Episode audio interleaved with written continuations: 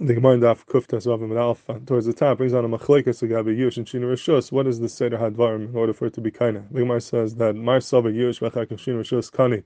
If you first have Yush and then Shino Shus, it is Kaina, but Shinu Shus v'chak Yush lo kani. But Shinu Shus and then Yush, it does not work. And my sava leishna, the other one holds doesn't make a difference. And either way, whatever seder you have, it's going to be Kaina. And the question is, what's the machlaikis over here? Everyone holds Yush v'chak Shino Shus works. The question is, if you have Shinu Shus v'chak Yush, is that Kaina or not? So what's the beer in the machlaikis if Shinoishos v'chakech Yush is Mehani or not? So the Ketzeis in Simon Shin and Gemel is Masver al P.A. You said it's like a Kakira in the din of Shinoishos. What's the Pshat in the din that Shinoishos is Kaina? So is it the Pshat that Shinoishos itself is a Kinyan? It's like a Kinyan of just like Shinu Hashem is Kaina and Shinu Maisa. Shinoishos is also a type of Shinu and it's Kaina.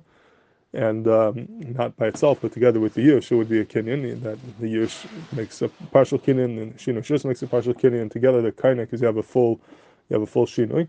Or is the Pshat that Shino Shus is really not a Kinyan at all? The only thing that's Kaina is the Yush, but in order for the Yush to be Kaina, it has to be Beteros Suyadeh, not Beisule asliyadi. In other words, it has to be that when you got it, it was done beheter. So if you had Shinu Shus before the Yush, that means that when you got it, it was Beteros Suyadeh, and therefore the Yush could be Kaina, but if you did not have Shinu Shus before, it would be Isurah Asir, and therefore the Yush would not be Kaina. So he says that's the beer and the machlaikis over here, that if you hold that the gather of Shinu Shus is Kaina, it's like a din of Shinu Maisa, the Shinu itself is a Kinyan, and it doesn't make a difference whether it's before the Yush or after the Yush. Either way would work, because the Shinu Shus makes half the Kinyan, the Yush makes the other half. They're both mitzvahs to make a Kinyan, and it doesn't make a difference what seder was, whether it's Shinu Shus and then Yush and then Shinu Shus.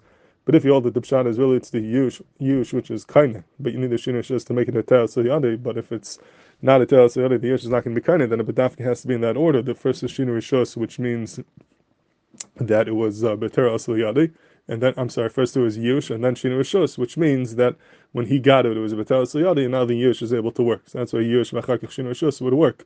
But if it was Shinu Shus v'chakech Yush, which means by the time it came to the lekech, it came Beisule asliyadi, and only then the Yush happened later on, then that would be considered Beisule asliyadi, and therefore the Yush can't work. So the Yisod of the Machlekes says, is Shinu Shus itself a Kinyan, or is it only taking away the chesaron of Beisule asliyadi and allowing the Yush to work, in which case it would have to be the Dafka, the Seder Advarim, that would be first Yush and then Shinu Shus.